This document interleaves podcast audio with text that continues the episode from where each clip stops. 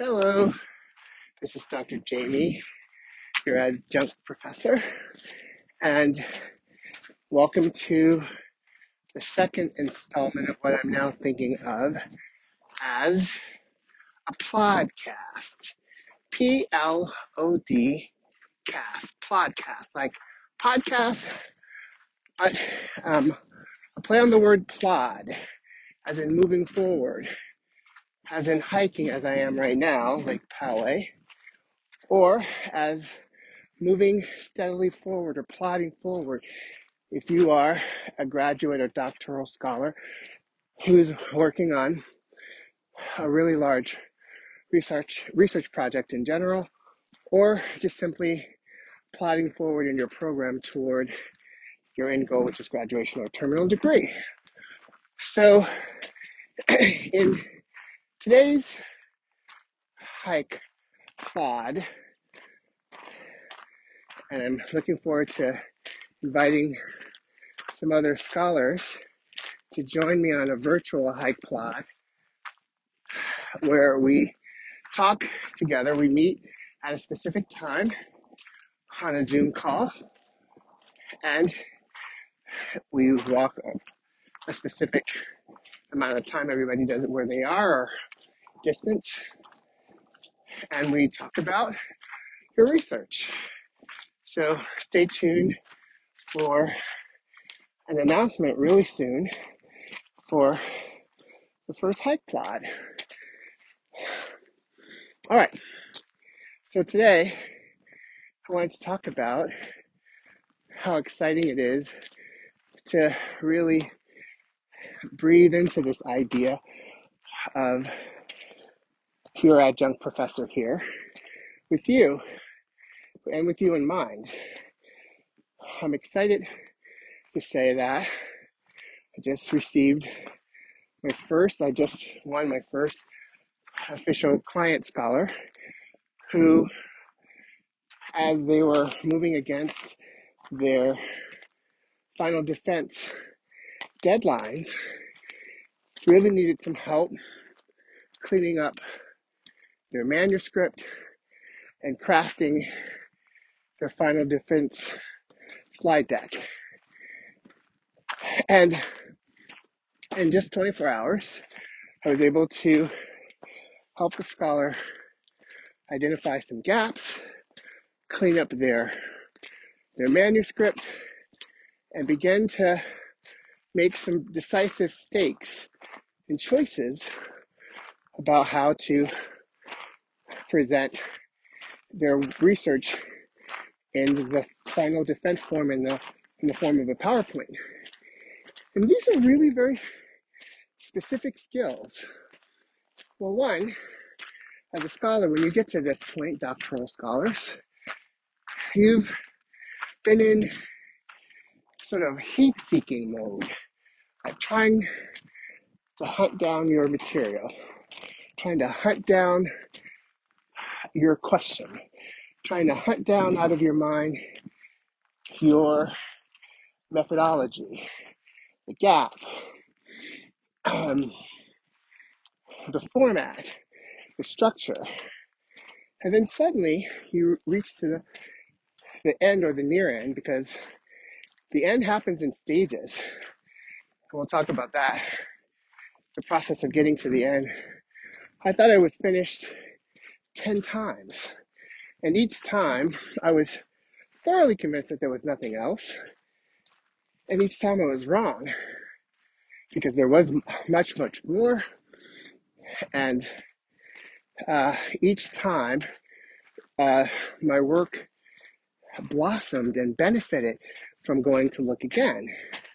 So, but you get to the end or the near end, you get to one of the many ends, and you have to turn off, the scholar has to learn how to turn off the heat seeking missile and that part of your brain that says no matter what you do, this is wrong, nobody's going to care about this, I don't know what I'm talking about anymore, this doesn't make any difference. To stepping back and being satisfied by your work. Or alternatively, use what you've created so far as a lump of clay like Michelangelo. I think there's a famous saying about Michelangelo as a sculptor that all you had to do was take a lump of clay or marble and he removed every part that wasn't the statue of David. So using what you've written so far as the clay, and from that, chisel away and take away, I like to say, kill your darlings. Not sure where I found remember where I got that phrase, but essentially kill your darlings is a, a sort of a journalistic phrase. I think editors use it, um, movie or film editors use it. It's like you get you write something, you create something, and it's a very familiar part. It comes maybe perhaps from a special part of your thinking process, or it's just a turn of phrase that for some reason you like. And it's sort of now woven into the fabric of your work. And it could be a phrase or a page or just an, idea.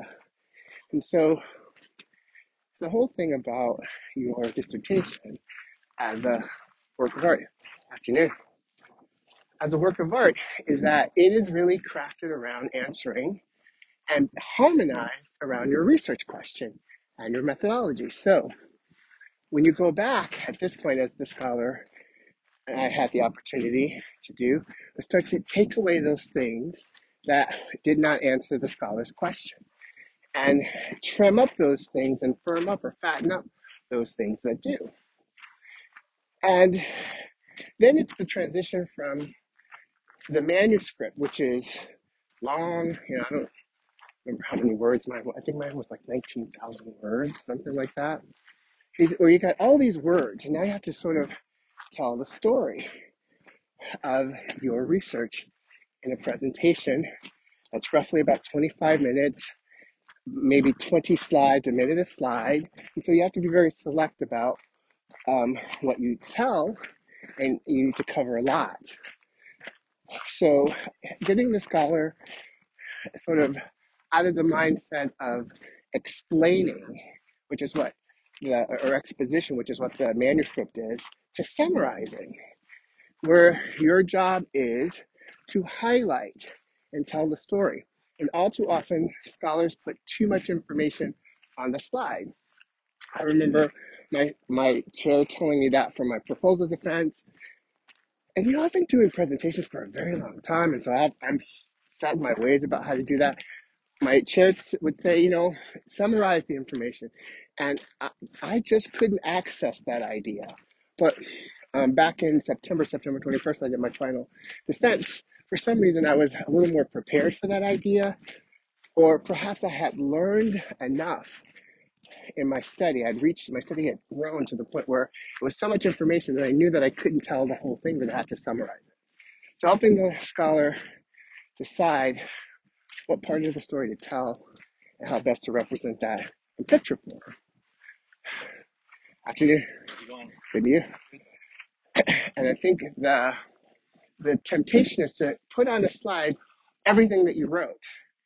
And that's really it takes a little while, but that's really and it's not it's counterintuitive. That's definitely not the way to go. You want to hold back the text that you wrote for yourself because that's going to be those are going to be your talking points and you're going to just use animation and present the ideas by bringing the animation forward as it helps you tell the story. And in fact if you uh, create your presentation in that way it really helps your narration because each bullet point becomes like a thought prompt. And you can just uh, use it to guide you through the work. So um, I'm really excited to help the scholar get to their goal and all the way to publication and uh, maybe even partner with them in their postdoc as most of us are beginning to, myself included, to work through the first steps of publishing independently or taking our dissertation and chopping it up into smaller articles and submitting those to journals. So, um, I'll leave you with a couple of questions. So, the first question I'll ask you as, as a scholar is how do you prioritize your work? And I'd be interested to see what the responses is like. Do you work, do your work in the morning? Do you work in the afternoon? Do you work in the evening? I'm specifically talking about your research work, your thesis work. And two, what is a, what's a study habit or writing habit that you are aware of that you should adopt into your repertoire, or for some reason you just don't, you avoid, you revert back to old habits. So, as you think about those questions, I'll be thinking about them, and we'll use that as the, the start of our podcast episode three coming up. All right. Happy studying. Good research. Good research questions always make the hair on my arm stand up.